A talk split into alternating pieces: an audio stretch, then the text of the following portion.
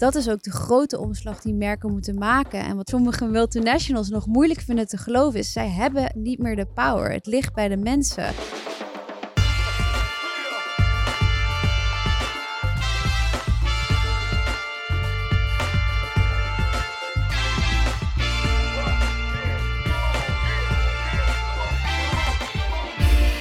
Hallo, goedemorgen, goedemiddag of goede avond wanneer jullie ook luistert. En welkom bij The Brief, de podcast over content, marketing en media. Vandaag is het 21 oktober 2019, een maandagavond. Tijd voor afleveringetje nummer 61 alweer. Aan mijn linkerhand waardevriend en collega Matthijs Tielman. Hallo. Hoi. Hoe is het? Het was maandag. Echt zo'n typische maandag. Maar je hebt wel vegan gegeten. Ja. Ja, was lekker. Was lekker? Ja, smaakte goed. Oké. Okay. Standaardvraag, heb je nog goede content gezien in de afgelopen 2 weken? Zeker. Ja, ik heb het gevoel dat ik een beetje laat op het feestje kom, maar dus de HBO-serie Succession, veel mensen al over gehoord. Maar vooruit. Ja, eindelijk aan kunnen beginnen dit weekend. En de hype is redelijk terecht. Super vette serie. De serie gaat over de familie Roy. Die familie is eigenaar van een wereldwijd mediaconglomeraat. En het draait er eigenlijk om dat de vader die dat bedrijf gebouwd heeft, die wordt 80. Aflevering 1 is zijn 80ste verjaardag. En iedereen praat natuurlijk over zijn opvolging. Al zijn kinderen die willen eigenlijk wel op de troon van pa gaan zitten. Dus dat zorgt voor allerlei intriges binnen de familie en binnen het bedrijf. En gewoon heel tof gemaakt. Super interessant. Ik heb 2 afleveringen gezien, maar ik ben echt al helemaal hooked. Tof. Dus, zitten er bekende acteurs in? Actrices? Nee, alleen het broertje van Macaulay Culkin, die we nog kennen uit Home Alone. Het broertje van Macaulay Culkin, ja, dat is wel echt een C-garnituur. Ja, maar juist daardoor is het ook wel lekker kijken, omdat je niet zo'n... je hebt nog niet een beeld bij de mensen die meedoen en het is gewoon heel neutraal en het wordt echt allemaal goed gespeeld. Dus dat heeft het ook helemaal niet nodig. Cool, vet. Ja. Hoe heet het? Het heet Succession van HBO, dus dat is te zien in Nederland via Ziggo. Tof. Zetten we in de show notes. Heel tof. Dan gaan we naar de gast. En het is heel simpel. Als ik zeg influencer marketing, dan bel je haar bedrijf. Meer dan 40.000 influencers inmiddels in hun internationale netwerk. Ze zitten in Amsterdam. Ze zitten in New York. Werken voor Microsoft, PepsiCo, Heineken, Diesel, Samsung, Nivea, Savilo, Philips, Under Armour en een heleboel andere merken. Daar gaat het goed. Dat moeten ook ene Sir Martin Sorrell en Victor Knaap gedacht hebben. Want dit jaar fuseerde haar bedrijf met MediaMonks S4. Daarover meer gaan we praten met medeoprichter en Chief Creative Officer bij IMA, Maddie Raedts. Maddie. Hi. Hoe is het? Goed. En miste ik wat? Dat is wel... het gaat goed bij jullie. Het gaat heel goed, ja. Hoe is het met jou persoonlijk vandaag? Ook heel goed. Ja. Was het een dagje Amsterdam of was het een dagje rondvliegen en doen? Nee, het was een lekker dagje Amsterdam op kantoor. Dus, dicht bij huis. Ja. Is het de eerste keer dat je te gast bent in een podcast? Nee, niet de eerste keer. Ben je een beetje fan van het mediumtype? Luister je ze zelf? Ja, ik vind podcast heel fijn en ik heb helaas niet vaak genoeg tijd om te luisteren, maar ik was toevallig vorige week een weekje met vakantie en dan luister ik heel graag naar podcasts als ik in de zon lig. Kijk, lekker. En is het dan ook, aangezien jullie nu helemaal internationaal opereren, is het Engelstalig wat de klok slaat in je podcastlijstjes app of zit er nog wat Nederlands tussen? Beide. Okay. Beide. Dus ik luister naar Nederlandse podcasts, maar ook zeker naar Engels of de Business of Fashion onder andere. Dus eigenlijk allebei. Cool. Moeten jullie er zelf niet eentje beginnen? Hebben we wel heel vaak over nagedacht. Ja, je hebt er eigenlijk best wel veel natuurlijk binnen de industrie, maar nog niet eentje die echt specifiek op influencer marketing is gericht.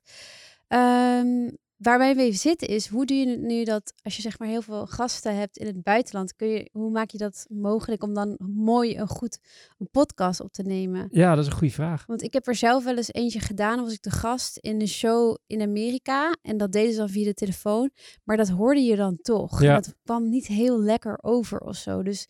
Wij zouden dan een internationale podcast willen doen met bijvoorbeeld influencersmerken over de hele wereld. Je gaat niet de hele tijd rondlopen, vliegen. Ja, hoe doe je dat dan goed? Dus daar komen wij vaak uiteindelijk dan bij uit. Van hoe doen we dat goed? Ja, dat is een groot vraagstuk. Want je hebt, tenminste, mijn persoonlijke ervaring is dat zodra je een telefonisch interview hoort in de podcast, dan ben je weg. Want daar ga ik niet vrijwillig naar zitten luisteren. We hebben toevallig vandaag, deze maand, lanceerden we een campagne voor FedEx.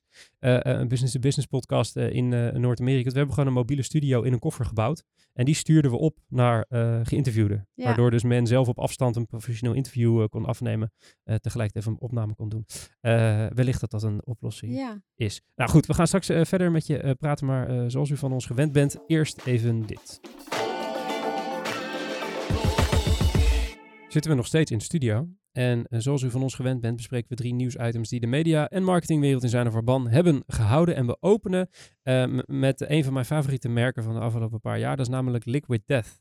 Weet je wat Liquid Death is, Matthijs? Nee, vertel Mark. Dat is water. Top. Ja, dat is echt vet. Het is echt vet. Liquid Death is een soort anti-watermerk die eigenlijk bronwater uit de Alpen verkopen. Maar waar heel veel merken als Fiji en al die Smartwater en al die beetje slappe vanillemerkjes, die smaakloze, niet over nagedacht merkjes water in hun schappen zetten, gaan deze eigenlijk helemaal op de contra. Dit is een soort punk meets bronwatermerk. Het is opgericht door Mike Cesario. Dat is een voormalig executive van de creative agency Donner LA en Netflix. Dus die heeft gewerkt onder andere aan Narcos en Stranger Things. Nou, dat doet al wat nieuwsgierigheid opwekken. Heeft inmiddels 1,6 miljoen aan funding voor zijn tentje Liquid Death opgehaald. Maar dat is niet waarom ik dit even onder de aandacht wil brengen. Ze hebben namelijk een nieuwe campagne gelanceerd. Die heet Certified Cursed voor Oktober. Waarin ze een soort demonendokter, een witchdokter, hun volledige voorraad voor de maand oktober laten vervloeken. Zodat als je daarvan drinkt, dat je dan omgeven wordt door demonen. Er is een heel geinig filmpje voor gemaakt. En dat ziet er ongeveer zo uit. We come in here to curse this place, but first we make it a sacred space.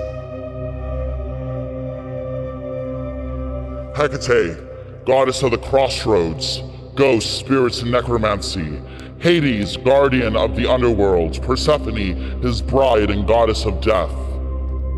Ja, dat klinkt dus zo. En de reden waarom ik dit dus echt extreem grappig vind, is omdat het zo linea recta tegen de trend omtrent zachte waterflesjes, merken, dingetjes ingaat. Maar Matthijs, ik zie jou weer kijken met zo'n blik van, oh, het gaat er maar nergens over. Nee.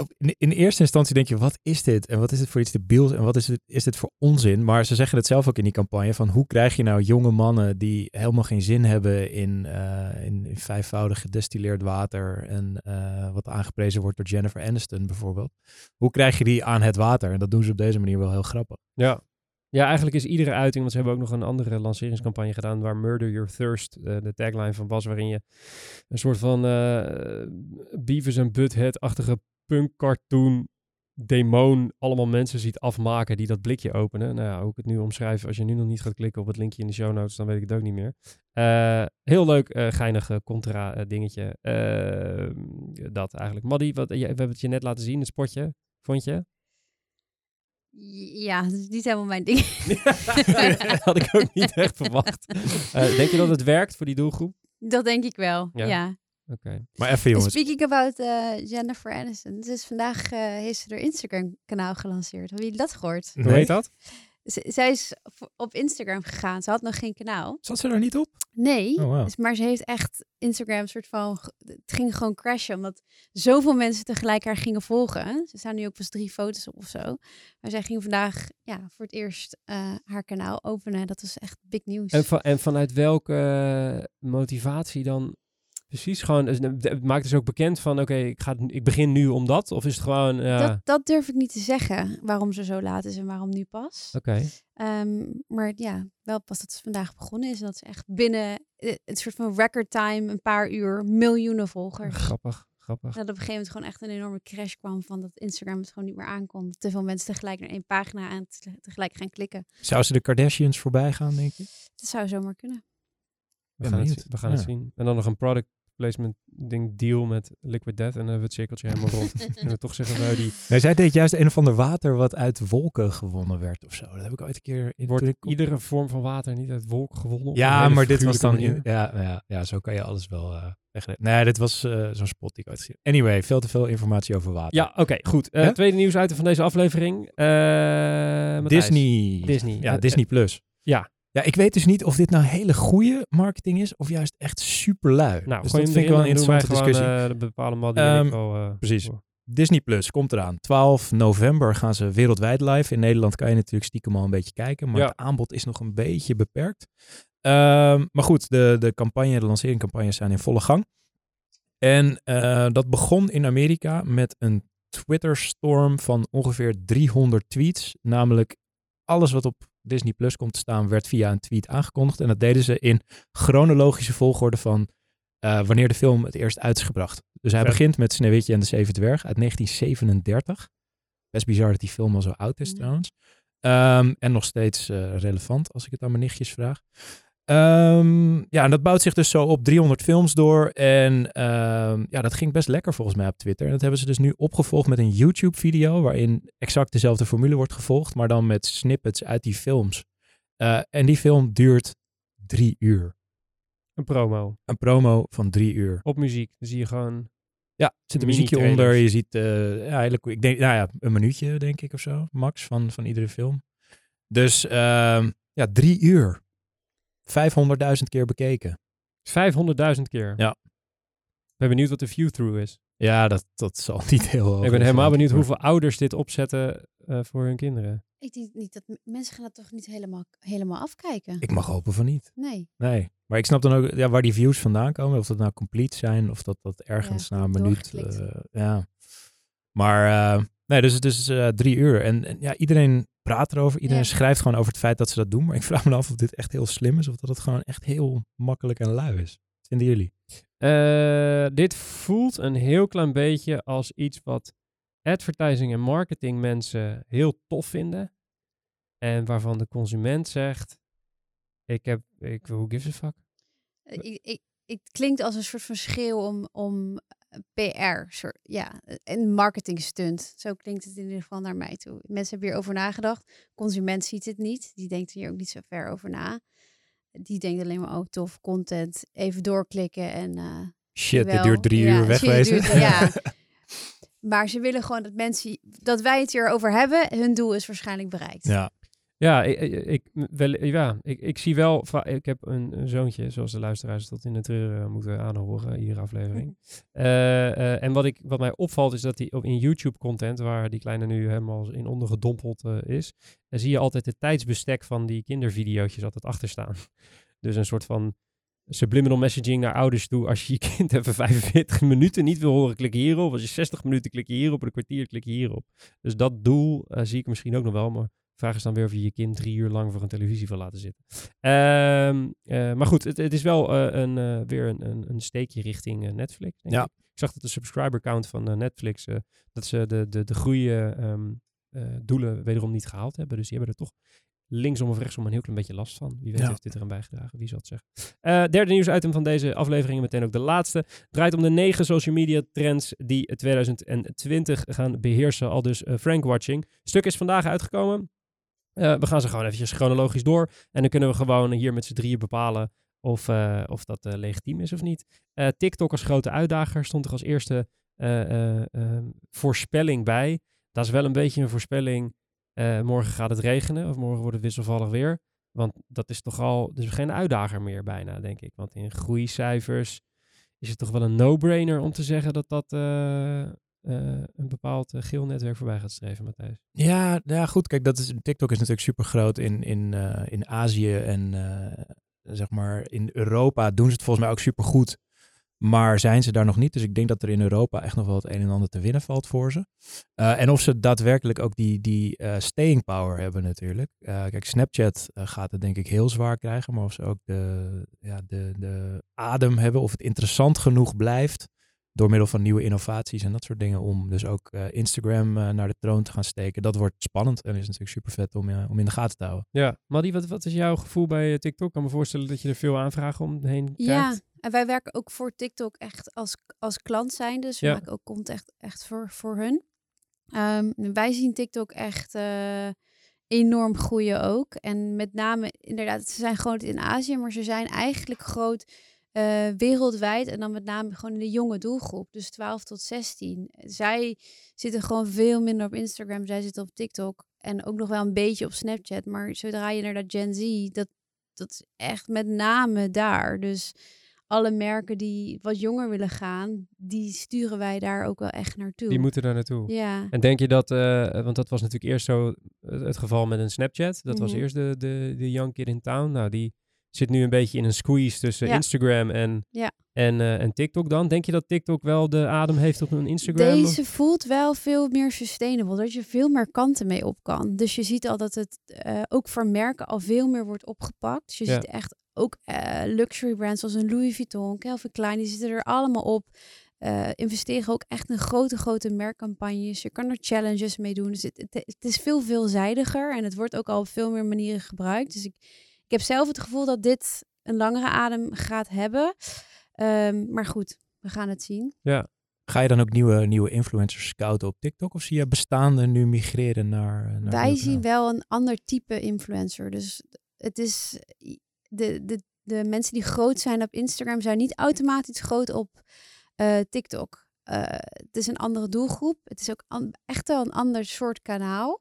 En ik denk dat daar een beetje het gevaar op een gegeven moment zat met Snapchat en Instagram. Dat mensen gingen dat gewoon overzetten. En op een gegeven moment dachten ze, ja hallo, waarom ga ik een nieuwe following bouwen als ik het ook gewoon op stories kan doen? Dus op TikTok zijn echt nieuwe influencers aan het ontstaan. Dus dat kan je straks niet zomaar met elkaar mergen. Je moet echt wel opnieuw daar beginnen. En ik denk dat het daardoor het medium ook meer kans van slagen heeft. Ja, dus eigenlijk is Snapchat te veel op Instagram gelijk of andersom eigenlijk meer. Ja, dat klinkt heel logisch. Tweede punt van deze lijst van 9 dat we lezen op FrankWatching is creatieve content komt weer bovenaan de agenda. Ik lees even de eerste line op, want het voelt een beetje zo'n dooddoener. De afgelopen jaren was social media meer en meer een numbers game, conversie, traffic en e-commerce. Hoewel dat uiteraard nog steeds het geval is, zien we een duidelijke trend waarbij met name creatieve content weer hoog op de agenda staat bij merken. Moeten we hiervan vinden, Matthijs? Ja, ik vind dit een beetje een open deur. Want ik geloof niet dat de marketeer afscheid gaat nemen, namelijk van conversie, traffic, dat soort dingen. Kijk, creativiteit is altijd nodig, maar die content moet je ook maken met een bepaald doel voor ogen. En dat is juist wat het moeilijk maakt. Dus je kan prachtige content maken die niks doet voor je business. Dat heeft geen zin. En alleen maar content maken die zorgt voor kliks is ook niet de bedoeling. Dus het gaat hem juist om het vinden van die magie tussen die twee werelden. Het voelt ook als een voorspelling alsof er één optie is. Ja. Snap je? We gaan creatief dit jaar. Ja. Ik bedoel, de ads van een wish.com, die zijn niet het allercreatiefst. Die willen gewoon dat je spullen gaat kopen. Ja.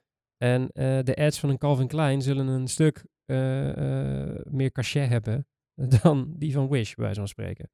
Het is niet we schieten niet het ene af en verkiezen het ander. Dus oké, die schieten we af. Ja? Ja. Top. Maddie, denk jij? Ja, ik ben het helemaal met jullie eens. Het zal altijd de combinatie zijn die je moet vinden. Waar ze wellicht een beetje op doelen is dat bijvoorbeeld een Instagram aan het testen is ook met het verbergen van die likes. En dat de redenering daarachter is ook, wij willen dat influencers, creators zich focussen op de content. Dan kom je op de Explorer page en focus je niet alleen maar op het halen van de meeste likes, want daar gaat het niet om. Dus ik denk dat ze misschien daar de motivatie vandaan halen. Ja. Wat vind jij zelf persoonlijk van dat weghalen van die likes? Gaat dat, denk je, bewerkstelligen wat ze willen? Ja, ik heb er een beetje een dubbel gevoel over. Want kijk, voor de metingen maakt het niet uit. Hè? Van de achterkant zie je in principe nog alles. De reden waarom dat ze het doen is voor social awareness. Hè? Ze vinden dat het te veel druk legt op mensen. Maar nu na de eerste feedback en research die er is gedaan van hoe reageren mensen erop, legt het eigenlijk alleen nog maar meer druk op mensen, omdat je het alleen maar zelf ziet. En mensen krijgen minder likes omdat mensen minder inclined zijn to like, omdat ze het niet zien. Dus ik denk dat het doel een beetje voorbij streeft. En dat het misschien buiten Instagram's power is om hier echt iets aan te doen. Dus ik heb er een beetje een dubbel gevoel bij. Ja, het voelt ook alsof je mensen alleen maar wanhopiger maakt dan Precies. dat je ze echt van het probleem afhelpt. Oké, goed. Die strepen we dus weg. Nummertje 3. Focus van de bedrijven gaat ook steeds meer richting de stories formats. Dus bedrijven gaan steeds meer advertising inzetten en contentcreatie doen. Niet alleen meer in de timeline, maar ook in de stories. Is dat iets wat je ziet, Maddie? Is het, maar ik denk eigenlijk al heel lang, toch? Stories zijn... hebben eigenlijk de resultaten overstegen van gewone posts. Je kan met die highlights, je kan met swipe-ups, je kan daar natuurlijk veel meer dingen mee doen. En ook sneller resultaat bij behalen. Ja. Mattie, ga je mee met Maddie? Dan, open deurtje. Top. Ja. Ja. Oké, keuren we goed. Private is de nieuwe default. De grap is dat dit stuk waar we het nu over hebben, over FrankWatching, dat kwam naar boven tijdens de redactievergadering. Toen zaten we er een beetje doorheen te klikken en te doen. En toen werd er ineens een stuk van jou, Maddie, gerefereerd. Jij schrijft voor Forbes.com. En jij had een stuk geschreven daar over social kanalen, dat die steeds meer private worden. Dus jij bent het denk ik met deze trend eens, want ze refereren naar je. Kan je eens kort uitleggen wat je ermee bedoelde? Ja, zeker. Wat we eigenlijk zien is dat we...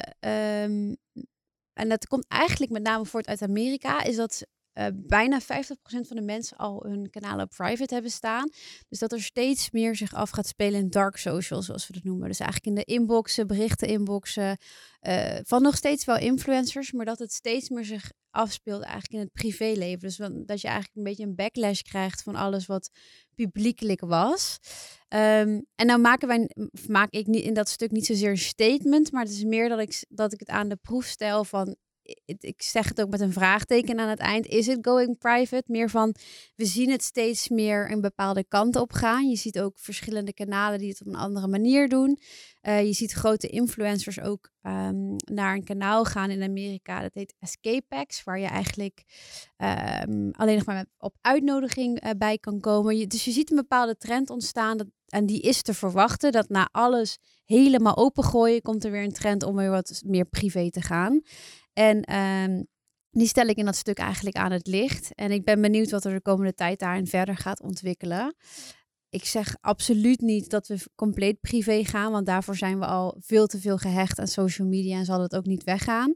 Maar ik ben wel benieuwd in hoe die trend zich verder gaat ontwikkelen. Ja, is natuurlijk ook waar Snapchat in eerste instantie groot mee is geworden. Dat natuurlijk na 24 uur allemaal weg was. Ja. Dat het allemaal veel minder gecureerd hoefde te worden. Dit eigenlijk gaat in andere kanalen zoals Snapchat het had. Zo gaat Instagram het natuurlijk ook doen. Ja. Dus je gaat het meer gecureerd zien, denk ik, in de toekomst. Dat het minder is van, ik wil dat iedereen het ziet. Want daar heeft Instagram ook veel last van. Ik denk, als ik bijvoorbeeld naar mijn eigen social media gebruik kijk, waar Facebook aan onderdoor is gegaan, dat zie je bij Instagram nu ook een beetje gebeuren. Ik wil niet meer dat iedereen alles ziet. Nou ja, dan ga je het kanaal minder gebruiken. Dus ga je op zoek naar iets anders. Dus de kanalen moeten daar toch elke keer weer een beetje op inspelen. Van hoe zorg je dat eigenlijk die scheidingslijn tussen privé en open goed genoeg blijft. Instagram heeft toch ook net een app gelanceerd? Die hier specifiek op Instagram is, toch? Die bedoel ik, ja. Interessant. Dus die is, daar zijn we het allemaal mee eens. Trendje nummer 5, social media platformen als publishers.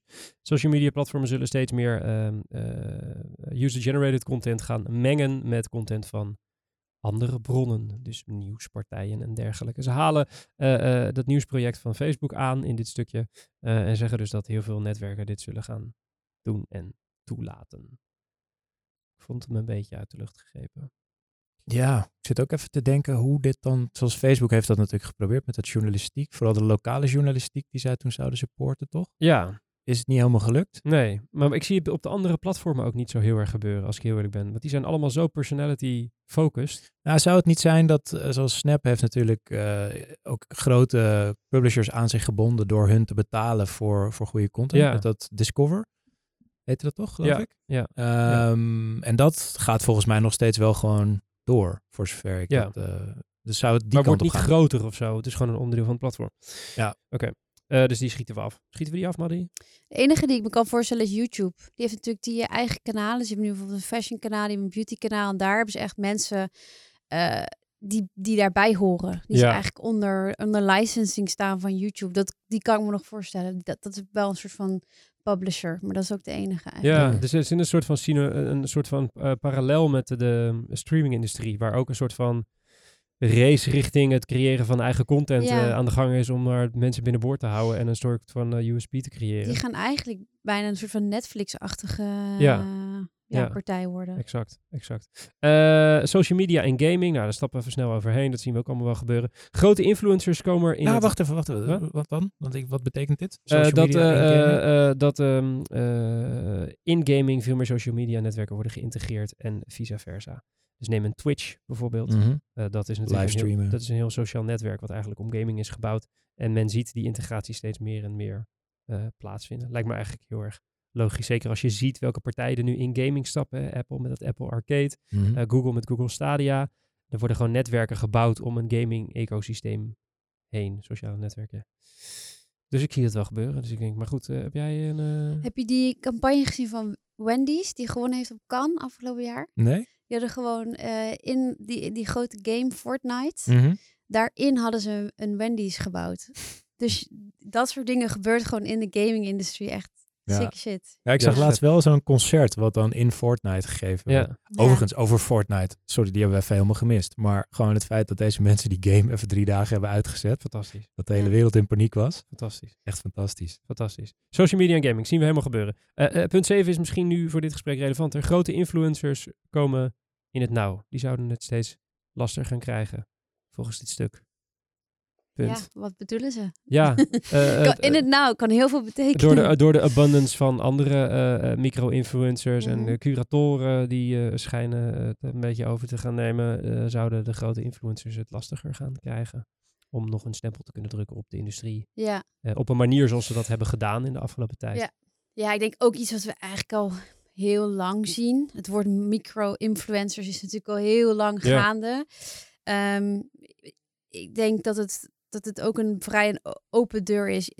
Grote invloeden hebben zeker nog wel invloed. Maar het zijn er veel minder geworden. Het is wel veel lastiger. En kleinere influencers of micro-influencers zoals we noemen. Echte mensen met een verhaal te vertellen en een passie en een vak.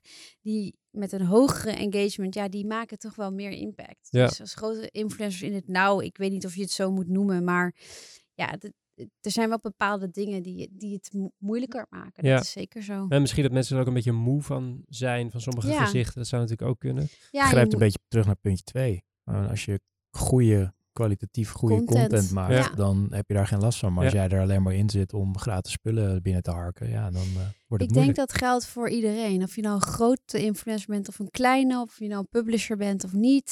Je moet echt blijven en bij jezelf blijven. En niet elke dag een ander product promoten. Dat werkt gewoon niet. En dat was 5 jaar geleden zo en dat is vandaag nog zo. En dat is waar het uiteindelijk allemaal op neerkomt in dat vak. Ja.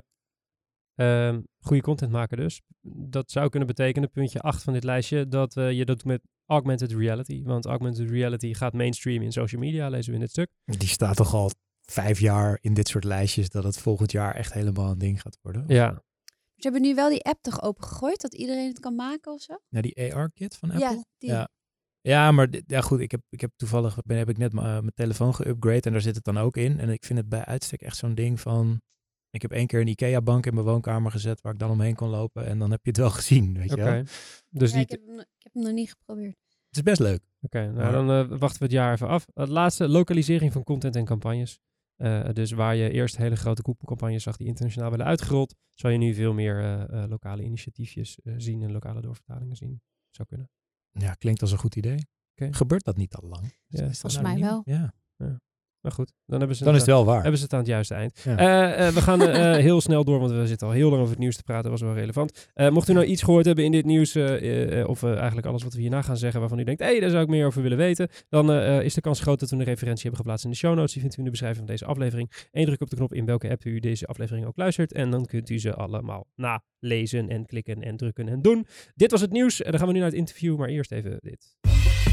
Hi, voordat we verder gaan met de aflevering hebben we nog iets leuks wat we met jullie willen delen. Of eigenlijk waar we jullie voor willen uitnodigen. Want Wayne Parker Kent en Mediahuis organiseren maandelijks een netwerkborrel. Die noemen we Heldere Zaken. En die is net even wat anders dan de reguliere saaie LinkedIn invite netwerkborrels waar je waarschijnlijk normaliter heen gaat. Hoe ziet Heldere Zaken er precies uit? Nou, binnen 40 minuutjes lopen we je door heel snel aan de hand van 2 interessante gasten door een specifieke case en een specifiek thema heen. En na 40 minuutjes, en we hebben een klok, tellen we af en gaan we met z'n allen gezellig een biertje drinken en een pizza dat je eten aan onze eigen bar. Ja, we hebben een bar in kantoor. Reden dus genoeg om te komen. Entree is helemaal gratis. Inschrijven kan via wayneparkerkent.com/helderezaken of het linkje in de beschrijving van deze aflevering. Hoop je snel te zien bij Heldere Zaken.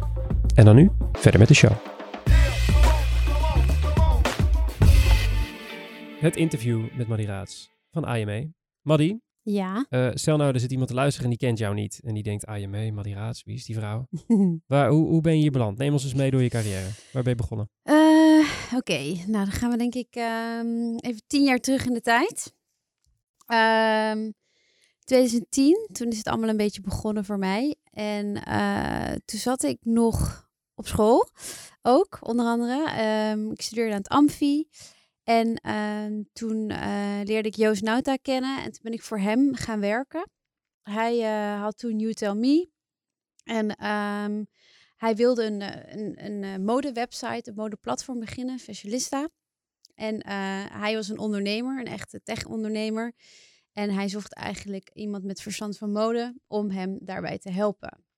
Dus toen ben ik voor hem komen te werken en hebben we dat platform opgericht. En dat begon als een leuk bijbaantje bij mijn studie. En dat werd uiteindelijk, nam dat eigenlijk mijn hele leven al vrij snel over. Ik woonde toen net in Amsterdam.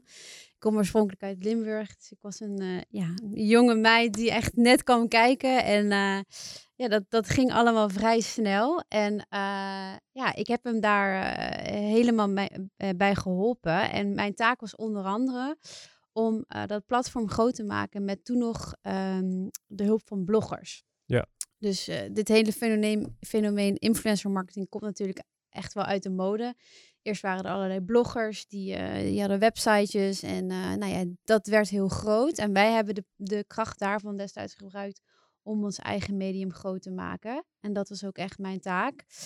En daar ben ik begonnen. Ik heb Facialist helemaal mee opgezet. En dat nam eigenlijk mijn hele leven over. Dus ik heb uiteindelijk mijn studie nog wel afgemaakt, maar in combinatie met werk. En al vrij snel, na 1,5 jaar, ontmoette ik daar ook Emily Taber, ondertussen mijn partner bij IME. En wij zagen de kracht van wat die bloggers of influencers toen deden voor ons eigen merk, Facialista. En wij zeiden tegen elkaar van, wij moeten hier iets mee. We moeten echt hier meer mee. En waarom zetten we dit niet in voor andere merken? En toen zijn we eigenlijk onder het label Facialista een agency begonnen. Dat noemden we toen Facialista Agency. En we zijn in de kelder gaan zitten met z'n tweeën. En we zijn gewoon begonnen. En dat waren de eerste campagnes die je commercieel uitzette bij bloggers? Ja, dat waren de eerste campagnes. En het begon heel klein. En we hadden toen bijvoorbeeld vrij snel al een Diesel bijvoorbeeld als klant. Die zagen dat wij zo'n groot netwerk hadden opgebouwd. En die zeiden, ja, kunnen wij daar niet iets mee? Kunnen wij niet met die bloggers werken die jullie allemaal hebben opgebouwd wereldwijd? We hadden vanaf dag 1 een internationaal netwerk opgebouwd. En dat was toen vrij uniek.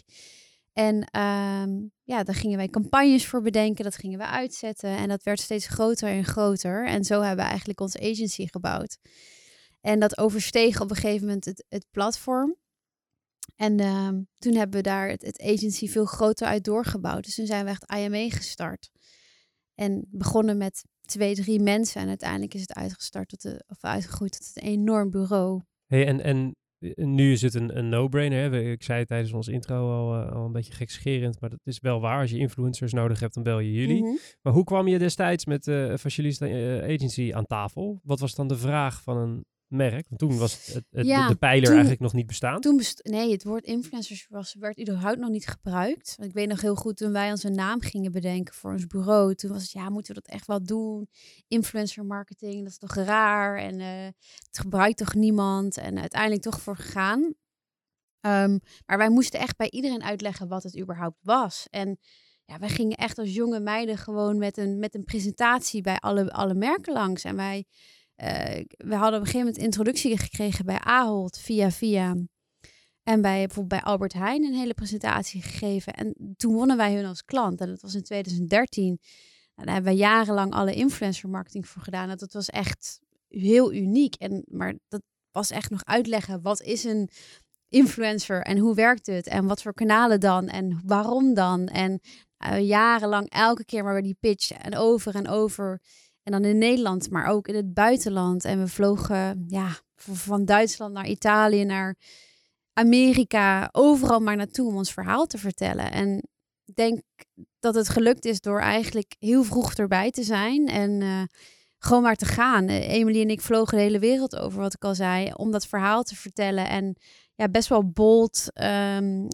Elke keer een campagne-idee voor te stellen. En het dan ook echt te doen en uit te voeren. En vanaf daar te gaan eigenlijk. Ja, wat was destijds wat de kritiek op de pijler nu is, daar komen we later op. Maar kan je je nog herinneren wat destijds de kritiek was op dat jullie dat deden? Want jullie waren natuurlijk een beetje de odd one out.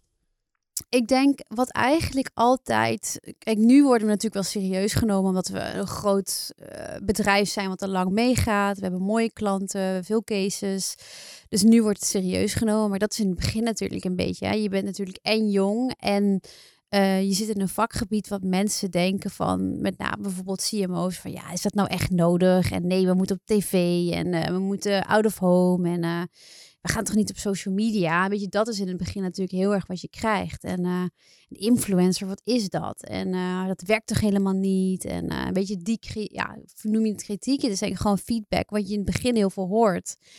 Maar als je op een gegeven moment kan laten zien dat het echt werkt, dan gaat het balletje natuurlijk heel snel rollen. En ik denk dat heel, heel erg heeft gezorgd dat je steeds meer kan gaan doen. En de rol van de influencer in de marketingcampagne. Dus wat maakte dat een merk vond dat het werkte? Wat voor doel joeg het toen? Het had heel veel verschillende doelen.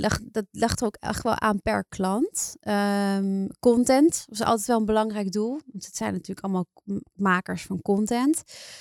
Maar ook echt hele meetbare doelen zoals views, traffic, letterlijk conversie. Dus van alles konden we eigenlijk alles meten tot op de precisie wat bepaalde andere manieren van marketing niet altijd konden. En dat was natuurlijk wel heel verfrissend. Ja, juist dat inzicht. Ik kan me wel voorstellen. Ja. Heel in het begin ging 100% van het budget naar ouderwetse campagnes. Mm-hmm. Hoe is die verhouding nu, zeg maar? We zijn een aantal jaar verder. Hoeveel procent van het budget denk je dat influencer marketing heeft weggesnoept? Als je het algemeen bekijkt. Ja, ik denk dat heel erg verschilt in welke categorie je zit. Dus welke vertical, zeg maar. Maar er zijn genoeg merken die bijvoorbeeld in de mode of zo, waar gewoon 60% naar social en influencer marketing gaat. Of er zijn merken die helemaal hierop gebouwd zijn. Kijk, en Daniel Wellington, zo'n horlogemerk, dat solely influencer marketing wat zij doen. Of een Revolve, wat net IPO is gegaan. Dat is allemaal influencer marketing en social. Dus er zijn echt merken die volledig daarop inzetten en super succesvol zijn. Maar als je het hebt over meer de mainstream, dus bijvoorbeeld fast moving, automotive, dat soort merken, dat is natuurlijk nog veel minder. Dus ik denk dat het daar eerder rond de 20% is of zo. Maar het is echt nog steeds, ik denk echt dat het significant is. Als je ziet wat voor op global, wat voor budgetten er, en dan schuif ik influencer marketing even in het potje van social, digital content, er wordt echt steeds meer en meer. En je ziet ook echt dat het steeds meer aan het begin van de funnel komt. Dus waar wij, als je kijkt, 3 jaar geleden, wat later aan tafel kwamen. Dus van oké, campagne is al helemaal klaar. Kunnen we nog wat influencers hebben om het aan te jagen? Leuk, post je hier en daar. Is het nu echt begin van het gesprek mee? Oké, er is wel natuurlijk al een big idea, maar hoe gaan we echt mensen ook het verhaal laten vertellen? Hoe gaan we het integreren vanaf het begin? Op welke kanalen, welke doelgroepen, waarom? Always-on campagnes. En dat werkt ontzettend goed. Zie je ook binnen het bedrijf van je klanten, zeg maar, dat daar, voorheen werd het door de marketingmanager erbij gedaan, dat het echt een wat serieuzere plek heeft gekregen, dus doordat er mensen op zitten bijvoorbeeld? Ja, absoluut. Dus er zijn ook steeds meer in-house mensen worden ervoor aangewezen. Dat is ook wel grappig om te zien. Ik weet ook nog goed dat een paar jaar geleden, 5 jaar geleden, de titel Influencer Marketing Manager bestond niet. Als ik nu op LinkedIn ga kijken, ik word ermee doodgegooid of dat ze mensen zoeken. Het is zo grappig hoe deze hele industrie zo snel ontwikkeld is. Zeker voor mensen zoals mezelf die het helemaal hebben meegemaakt. Het is echt ontstaan uit niets. Maar dus ja, zeker. Merken hebben er nu vaak iemand voor zitten of het valt onder social media of e-commerce of zoiets. En zeker de gesprekken die wij voeren, die zijn vaak nu meer met de juiste mensen en op een eerder moment.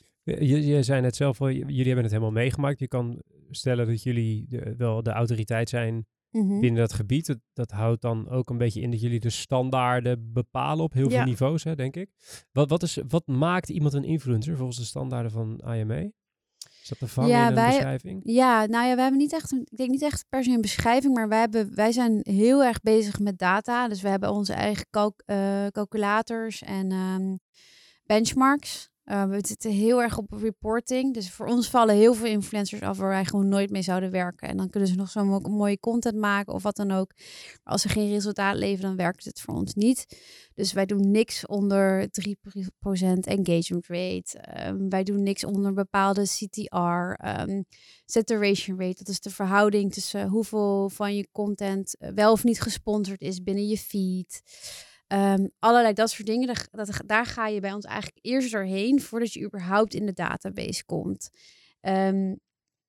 En dat maakt of je eigenlijk, dat is niet of je per se wel of niet een influencer bent, maar dat is wel of je voor ons een goede influencer bent. Want het gaat bij ons echt om invloed uitoefenen. En dus ook daadwerkelijk prestatie kunnen leveren. Dat zijn dan bij ons dan de hardere metrics waar het op aankomt. En dan daarnaast ga je ook nog bij ons soort hele, wij noemen dat het influencer development team. Om te kijken of je de juiste content hebt. Of je niet met competitors al in contract bent. Of je niet slecht in de pers bent geweest. Dus voor ons gaan influencers echt door best wel een ze worden eigenlijk gewoon gevet? Gevet. Okay. En melden ze zichzelf aan? Of struinen jullie zelf? Ja, beide ook. Wij krijgen dagelijks heel veel aanmeldingen. Dat is echt best wel bizar om te zien. Met foto's en alles erbij. Van jonge mensen die graag influencer willen worden. En hoe ze wij daarbij kunnen helpen. Maar ja, dat doen wij. We hebben die keuze gelukkig gemaakt. Dat het is gewoon het nieuwe prinses of brandweerman. Nou ja, het is niet normaal. Ook zelfs van ouders. Dat je denkt, mijn dochter heeft zoveel volgers. Kun je haar helpen? Dat ik echt denk, nee. That's bad parenting.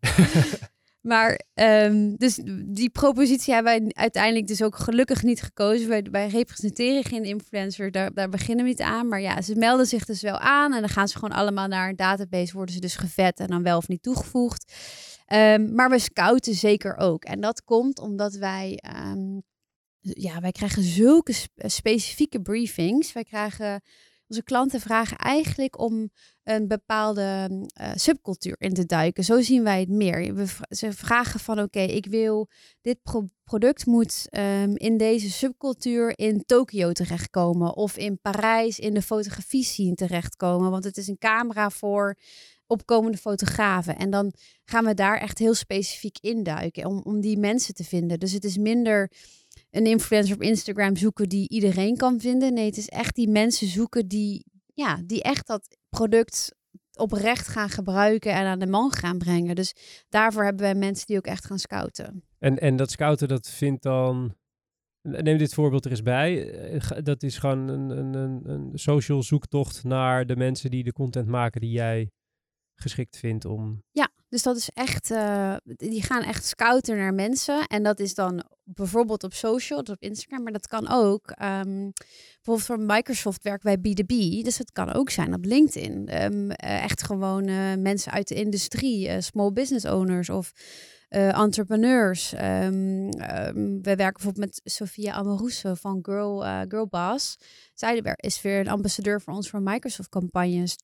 Of we doen podcast is ook een medium wat wij gebruiken. We werken met TikTok voor meer jongere campagnes. Dus het vliegt echt alle kanten op. En het ligt er gewoon helemaal aan wie je op dat moment nodig hebt. Ja, en wat is de pitch van AME? Stel, ik ben gigantisch in de podcasting over Japanse spijkerbroeken voor mannen tussen de 22 en de 23 jaar. Daar ben ik de man voor. Wat brengt AME mij als influencer in ruil voor de exposure of de ruil voor mijn kanaaltje? We gingen hele mooie campagnes. Dus wij hebben hele mooie merken onder ons. En wij creëren hele mooie campagnes waar een strategie achter zit en hele mooie creatie. Dus we maken mooie content samen met die influencer. En wij brengen business natuurlijk voor die influencer. Ja. Dus dat is ook wat diegene vaak wil. En is dan de exclusiviteit die jullie bedingen bij die influencers een soort van no-brainer? Is dat een beetje de standaard binnen de industrie? Dus heb je bepaald aantal... We bedingen geen exclusiviteit. Oké. Dus in principe kan kunnen je mensen, die 40.000, die kunnen hoppen. Absoluut. Als ze dat willen. Ja, dat is juist... daar kiezen wij ook voor. Omdat wij willen... een open netwerk, zodat we met iedereen kunnen werken wanneer we dat maar willen. Maar daarvoor hoeven wij verwachten dan niet dat ze exclusief aan ons zijn. Nee. Is dat bij je klanten soms een probleem? Of zijn jullie inmiddels zo groot dat... Nee, dat is geen probleem. Zolang wij maar gewoon altijd de juiste mensen kunnen leveren. Maar er zijn zoveel mensen op deze wereld en je wil... Wat ik zeg, de juiste match op het juiste moment kunnen maken. En omdat de briefings zo specifiek zijn, die mensen ken je misschien nog niet vandaag de dag. Dus daarom zijn we op een gegeven moment overgegaan naar een open netwerk. Omdat het net is zo groot en er zijn zoveel mensen. Dus je wil die match gewoon altijd op de juiste manier kunnen maken. Ja, klinkt logisch. Is er een specifiek type influencers dat nu... hot is, weet je, los van de standaard verticals, de fashion en de lifestyle-achtige hoekjes, is er een bepaalde industrie die jij nu ineens ziet opborrelen?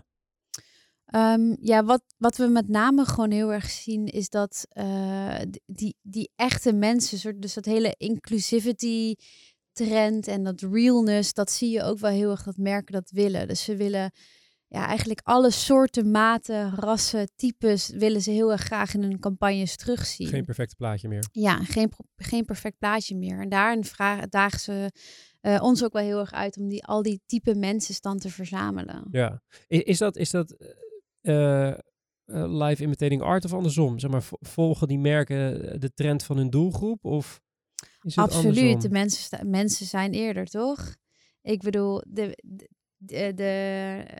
people die zijn, die weten wat er speelt, die staan aan de voet van de cultuur en die creëren het en de merken volgen en proberen daar onderdeel van te zijn. En dat doen ze door met die mensen weer samen te werken. Maar het gebeurt allemaal binnen die subculturen. Het is niet dat de merken dat bepalen. Nee. Is dat niet de grootste omslag die je eigenlijk hebt zien gebeuren?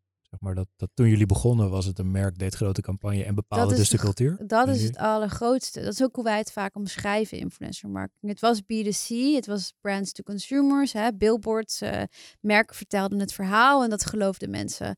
En nu is het age to age, het is human to human. En dat is ook de grote omslag die merken moeten maken. En wat grote merken zoals bijvoorbeeld... ik zal geen namen noemen, maar sommige multinationals nog moeilijk vinden te geloven is, zij hebben niet meer de power. Het ligt bij de mensen. En je moet nu als merk onderdeel zien te worden van die subculturen en van die verhalen tussen mensen. En als je dat goed doet en als je onderdeel wordt van cultuur, dan slaag je als merk. Ik bedoel, kijk naar een Glossier of Fenty by Rihanna. Die zitten zo ingedompeld in die cultuur. En daardoor vinden mensen het tof en daardoor werkt het. En niet omdat zij van de daken schreeuwen zelf hoe tof ze zijn. En Victoria's Secret heeft nu geleerd dat alleen maar mannen naar een show kijken en geen BH's kopen. Kijk naar de show die Rihanna gaf van Savage. Het is echt compleet tegenovergesteld. Dat komt weer terug op dat inclusivity verhaal. Maar dat is wel wat mensen vandaag de dag willen zien. Ja. Als je kijkt naar je pijler in het algemeen, hè, de influencer marketing, dan als je het googelt, zie je eigenlijk altijd twee verschillende kanten van het verhaal. Aan de ene kant is een Hosanna verhaal en het is een nieuwe vorm van advertising. En anderzijds is er een relatief zure stroom aan informatie die vooral zegt het is onbetrouwbaar, niet transparant en opgeblazen, et cetera. Jullie zijn de grootste in jullie industrie in heel veel markten. Hoe zorg je ervoor dat je je organisatie beschermt tegen die uitwassen van je pijler? Ja, heb je ook bedoeld? Ja, nee, absoluut. Wij proberen heel erg onze eigen stem te laten gelden natuurlijk. Hè. Dus zelf ook wel, bijvoorbeeld doordat de stukken die wij schrijven op een Forbes of we hebben een eigen manifest geschreven. Dus we proberen eigenlijk zelf constant aan het woord te blijven. Er ook van, oké, dit is onze visie, dit is hoe wij erin staan. En door ons niet onder te laten sneeuwen door wat de pers of de industrie ervan vindt. Door zelf onderzoeken, resultaten, cases, gewoon de goede kant te laten zien. Ik denk dat een jonge industrie, een snel groeiende industrie zal altijd kritieken hebben. Hè? Dat heb je ook gezien toen social media zo snel ging. Of alle kritiek rondom destijds met banner ads. Weet je wel? Dat zal altijd gebeuren. Dus een beetje kritiek hoort er ook bij. Ik moet zelf wel zeggen dat... ik denk dat heel veel ook te maken heeft met influencer marketing, wat helaas ook inderdaad niet op de juiste manier gebeurt. Want er is ook heel veel Er zit ook heel veel rommel tussen.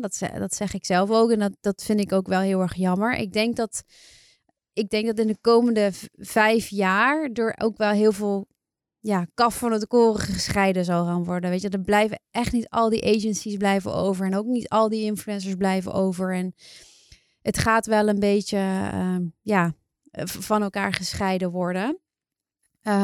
Want er zit inderdaad wel heel veel tussen wat niet altijd even goed is. Ja, en wat zijn volgens jou de bouwstenen van IME die essentieel zijn voor het blijven bestaan? Ik las volgens mij in een interviewtje dat jullie eigen software al een beetje werd genoemd, hè, als een heel belangrijk soort van pijler binnen jullie organisatie. Ja, dus ik denk gewoon data in het algemeen.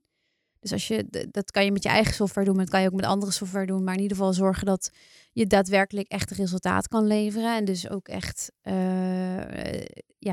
kan meten en dingen dus echt goed doet. Content 100% ook. En dus gewoon creatie en echt dingen kunnen maken. En wat ik net uitlegde over die subculturen en daar onderdeel van worden en met echte mensen werken. Ik denk dat dat meer is waar influencer marketing naartoe gaat. Dus misschien moet de term ook wel bijna een andere naam gaan krijgen. Ik weet niet. We hadden het laatst intern hier een brainstorm over. En ze zeiden ook al, misschien moet het meer over hebben over cultural branding of zoiets. Het is namelijk zoiets... een negatieve connotatie geworden met het woord influencer marketing, wat eigenlijk heel erg jammer is voor het vak.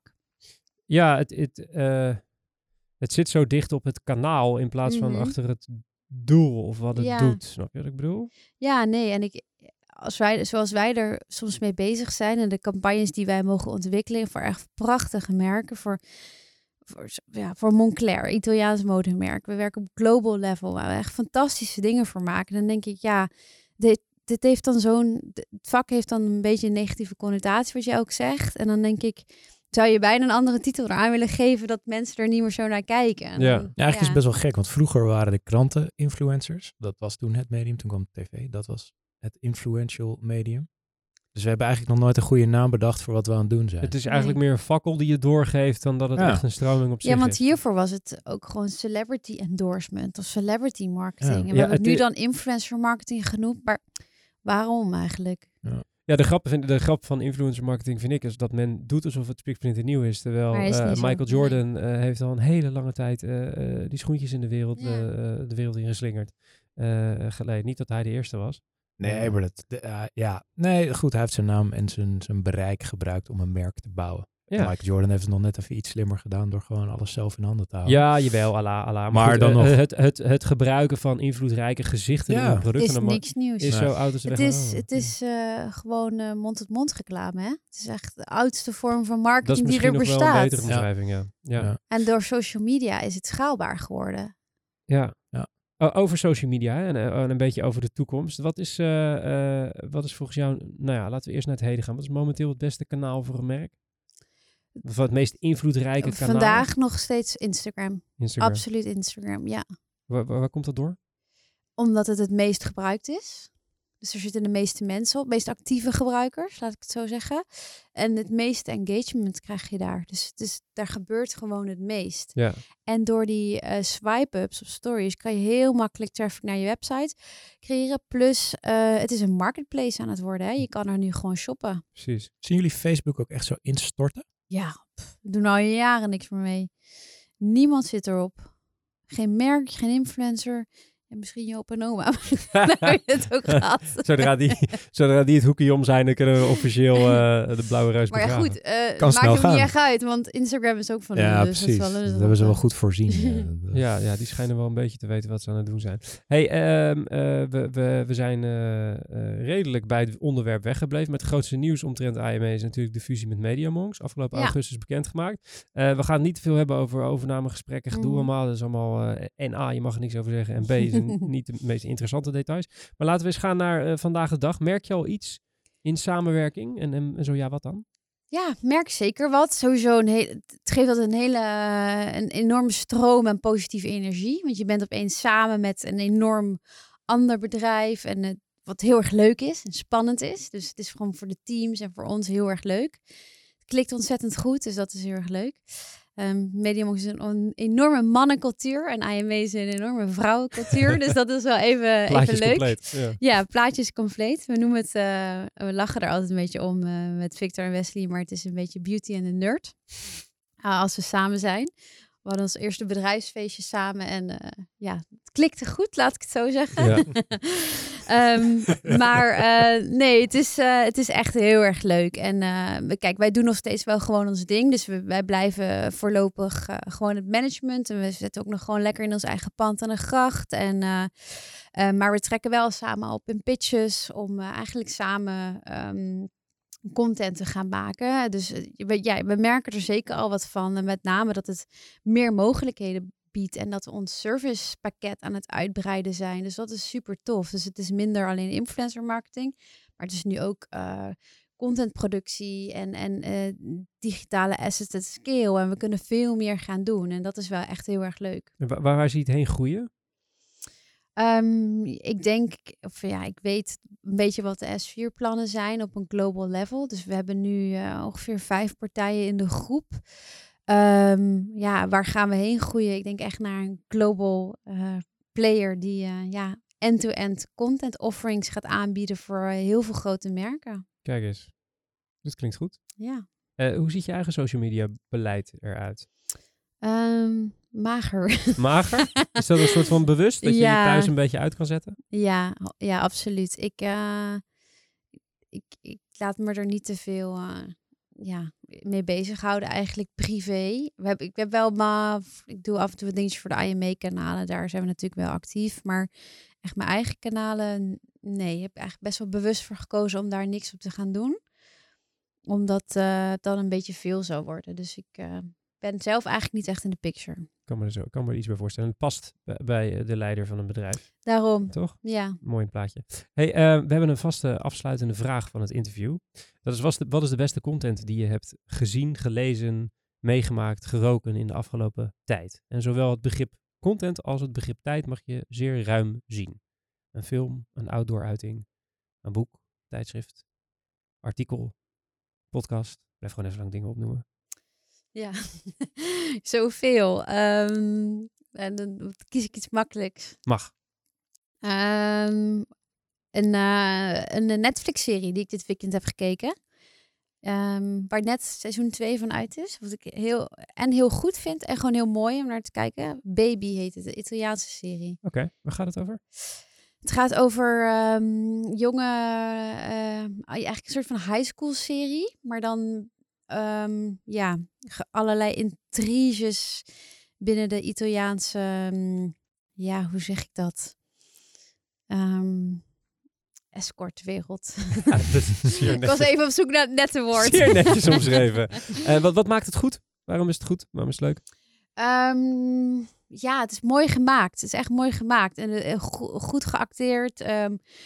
De intro's zijn mooi. Goede muziek. Ik vind het interessant. En ik hou ook wel van dat Italiaanse. Het is leuk om een keer geen Amerikaanse serie te kijken, maar iets uit een ander land. Precies. Pas bij de internationale ambities. Precies. Helemaal goed. Maddie Raedts, medeoprichter van IME. Bedankt voor je komst. Graag gedaan. Kom je snel weer?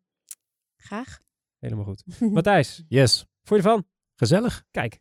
Kom jij ook weer de volgende keer? Ik denk het wel. Oké, lijkt me hartstikke leuk. Zien we jou over 2 weken. Mocht u nou iets gezien of geluisterd... Nou, u heeft maar niks gezien. In ieder geval niet in deze podcast. Mocht u nou iets gehoord hebben in deze podcast... waarvan u denkt, nee, daar zou ik meer over willen weten. Kans is groot dat we daar iets over hebben gezegd in de show notes. Die vindt u in de beschrijving van deze aflevering. Bent u al geabonneerd? Hartstikke goed gedaan. Bent u dat nog niet? Zeg dan even tegen uw collega, vrouw, man, oma, opa, buurman, buurvrouw, huisdieren... dat ze dat ook moeten doen. Dat kan via iedere grote podcast-app, moet ik zeggen. Spotify, Soundcloud, noem het op. En we zitten erin. De Brief wordt gemaakt, zoals iedere aflevering, door Wayne Parker Kent. Onze mediapartners zijn Adformatie en BNR Nieuwsradio. Productie is in de handen van de onvolprezen Björn Zwagerman. Die heeft geen microfoon, maar die gaat wel wat zeggen. Yo. De volgende aflevering is over 2 weken. Te gast dan, dat houden we eigenlijk nog wel eventjes geheim. Mijn naam is Mark Schoones. Tot de volgende keer en bedankt voor het luisteren.